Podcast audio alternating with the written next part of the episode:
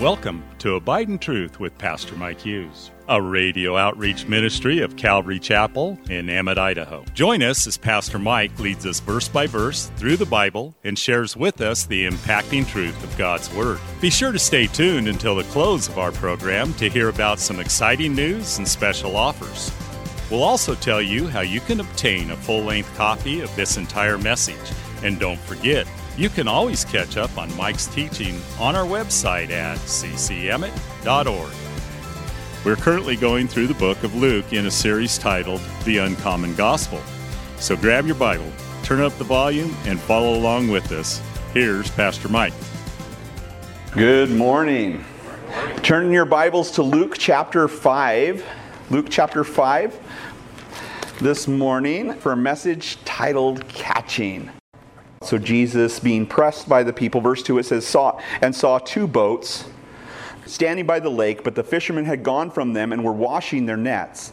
And he got into one of the boats, which was Simon's, and asked him to put out a little from the land. And he sat down and taught the multitudes from the boat.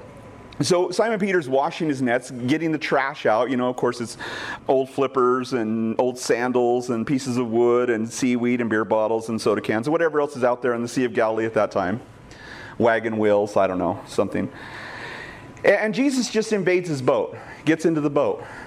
And, and now, uh, they found one of these boats actually in 1986 there was a huge drought in Israel, and the, the level of the Sea of Galilee went down several meters. And so, as they're kind of, you know, dealing with that, they see in this outline of a boat in the mud, in the silt down below, and they start to excavate it very carefully and they found a fishing boat from the first century. Now it was very difficult to excavate it because it was in mud and it just crumbled if you touch it so that somehow they were able to get in there very carefully and preserve the whole thing. And you can go online and look at it. It's called the jesus boat if you google it. Jesus boat or the ancient Galilee boat because the Jews don't really like to call it the Jesus boat. But it's 27 feet long, it's seven and a half feet wide, it's 4.3 feet deep. It's, it's, a big boat. And this is likely the model or, or similar to the boat that Jesus got into at this point, Peter's boat. In fact, what's interesting, it was found in this exact spot near Capernaum on the Sea of Galilee, northwest side of, of the Sea of Galilee. That's where they found this boat. And, and there isn't any evidence that this was the boat that, that Jesus used or this was even like the boat that he used. We don't know. But it's a good sized boat and it was probably similar to the boats that they used for fishing. So Peter lets Jesus into the boat. Probably doesn't mind because Peter was just at his house a couple weeks before and healed his mother in law of the fever and she got up and served them. Right? And so probably not such a bad deal. He healed my mother in law. I guess. I mean, I hope that that wasn't a big deal. I love my mother in law. We had a rough start, but now we're good. You know, it's been good for the last 25 years. We have a great relationship, but not everybody has a great relationship with their mother in law. Peter apparently did. In fact, there was a guy who was in Israel with his wife and his mother in law. And what happened as they were touring the Holy Land, she had a massive heart attack and died. And so they went to the coroner. They're talking to the guy about internment, like, what are we going to do? And he says, hey, if you intern her here in Israel, they, it costs about $5,000. She can be buried right here in the Holy Land. Or if you need to send her home, then it's going to cost you about $50,000. And he's like, send her home. And the guy's like, what? He says, send her home. He says, 2,000 years ago, there was a man who was buried here who rose from the dead. I'm not taking any chances. That's horrible. But but uh, Simon pushes out a little bit, a few meters from the from the shore. Kind of the perfect solution. On that side near Capernaum, there are some. There's a nice beach, and then there's hills behind it. And so this would have acted as a, a nice amphitheater for Jesus to be able to preach to a multitude of people. And so he's there preaching to this multitude of people, and the crowd would be able to hear Jesus. And this is actually something that kind of irritates me. And, and maybe I can, I can plague you with the same thing I'm plagued with when I read passages like this. Because we've just been reading that he's been teaching in the synagogues every Sabbath day.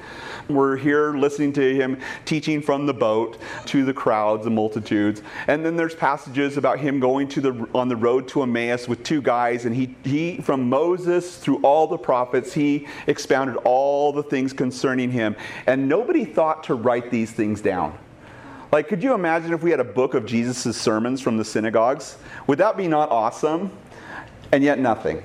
Nothing. And I suppose that the Holy Spirit doesn't want us to have all of that, but it's just something I can be irritated about. Verse 4 it says, When he had stopped speaking, he said to Simon, Launch out into the deep and let your nets for a catch.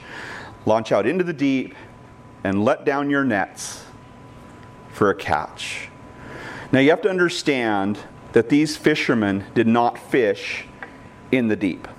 That's not how it worked with Galilean fishermen.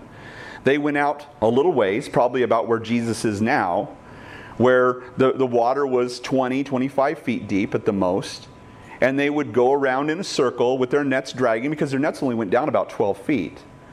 And they needed to be near the shore where the shallow water was, where the fish were coming to eat the bugs off the edge of the water because the bugs obviously would be closer to the shore than they would out into the middle of, of the deep, right? Now, the fish would go to the deep, but they would go deep because when it's sunny outside and the sun's beating on the top of the water, the fish go down where it's cool and they hang out down there and eat little fish, and, and nets would not reach them. Now, we fish out in the deep because we have poles and we drop our line 20 feet or 30 feet, right? But not these guys. And so it's pretty obvious that Jesus didn't know what he was doing or asking all the silly ideas, he asked Peter to go farther and to go deeper. Peter, go deeper. That's how we often feel when Jesus asks us to go deeper. I mean, what a dumb idea. What a dumb idea the Lord has. He's asking me to do something that's completely ridiculous. I don't want to go deeper. How many of you have been asked by the Lord to go deeper and you're like, no, that's not smart. That's not good. That's not wise. That's not practical. I remember one time, I was just a young guy, about 19 years old. I'd come back from traveling with my parents, and I was working at Cross Radio in Pocatello, and a friend invited me, her mom invited me and her to come up to Spokane to go to a Christian Workers Conference. She was going to pay for us to go to this Christian Workers Conference, and with that, there was concerts. I don't remember all the bands, but I do remember DC Talk, and I remember I remember Two Hearts. And, and, the reason I remember Two Hearts is because they had a song, Holy Fire. It a, a, husband and wife duet couple, and they had a song, Holy Fire, that really was, I just love this song. I played it all the time on the radio, and they were going to be there. And so I was super excited to be there. But then that day during the Christian Workers Conference, we went through a class where I learned how to use the Application Study Bible. It was brand new at the time, Life Application Study Bible, and I remember just going through it and like, man, this is really cool and how it all works out. Well, at the conference, or at this concert, connected to the conference, Two Hearts was handing out a Gospel of John with a picture of them and their dog signed you know, I got to meet them, and they signed it for me to my Gospel of John in Life Application Study Bible format. I was so excited. In fact, there was nothing in my life that I possessed at that moment that was more precious to me than that little Gospel of John. I was so excited. And so immediately after the concert, my friend and I went to IHOP to have some late night pancakes. And we're sitting there, and I'm starting to look at my little Gospel of John, and she runs off to the restroom. And while she's away, a guy walks into the restaurant who's tripping. Something's going on. He's twitching, and I don't know if he was mentally something going on there, or he was on drugs or what, but he's like talking into the air and he's like twitching and acting all funky. And he goes across the, the restaurant, he goes and sits down across the restaurant from me. And the Lord spoke to me so clearly. And I know it was the Lord because I would never want anything to do with what he was about to tell me. And he said, Go give that guy that Gospel of John. And I said, no. This is mine. It's mine, my precious. I did not want to give that up. And the Lord's speaking to me. He's like, go give it to him. And I was like, no. And, and the Lord, then all of a sudden, this other thought comes to mind. What if I'm going to use him to reach thousands and thousands for me? And, and would you deny me that? By this time, my friend had come back from the bathroom and she's looking at me and she's like, Are you okay? Apparently, I turned green. The finger of God was upon me.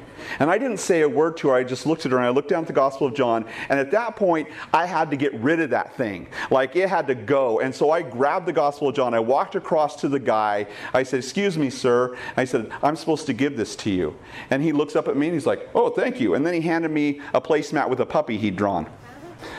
It was weird. It was a weird experience. I have no idea what the Lord did with that.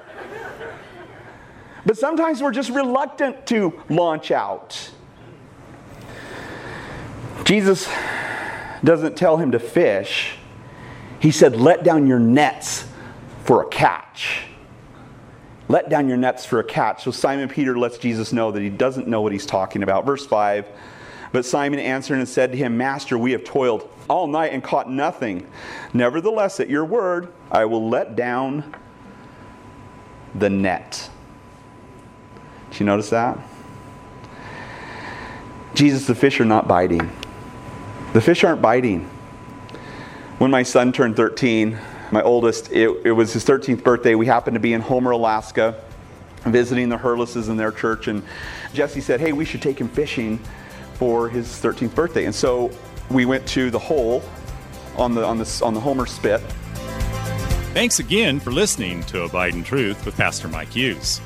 If you would like a copy of today's sermon in its entirety, call us at 208 365 0991 or send us a text at 208 991 2756. Be sure to mention today's date.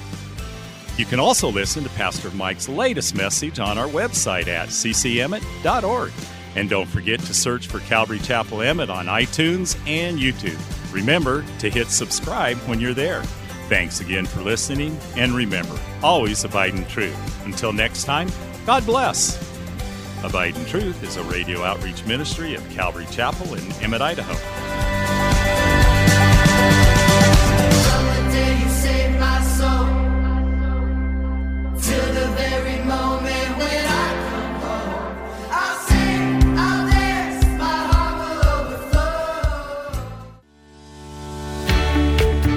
Calvary Chapel of Emmett would like to invite you to watch our services live on Facebook.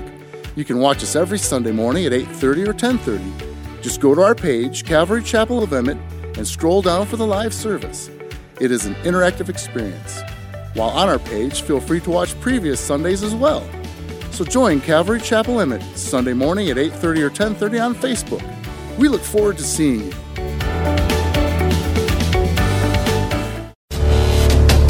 Calvary Chapel of Emmett would like to offer you a free gift for joining us today. Right Now Media. Right Now Media has been called the Netflix of Christian Bible studies. With over 30,000 Bible study and discipleship videos, there's even tons of Christian cartoons for the kids. To get your free account to Right Now Media, just visit our website at ccemmett.org forward slash right now. That's ccemmett.org forward slash right now. And God bless.